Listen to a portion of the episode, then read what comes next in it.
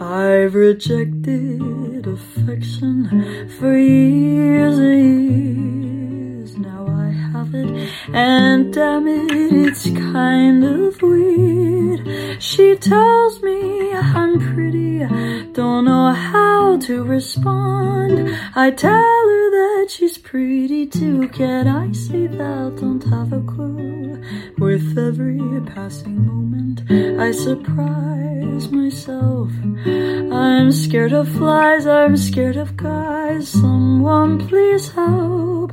Cause I think I've fallen in love this time. I blinked and suddenly I had a valentine. I've rejected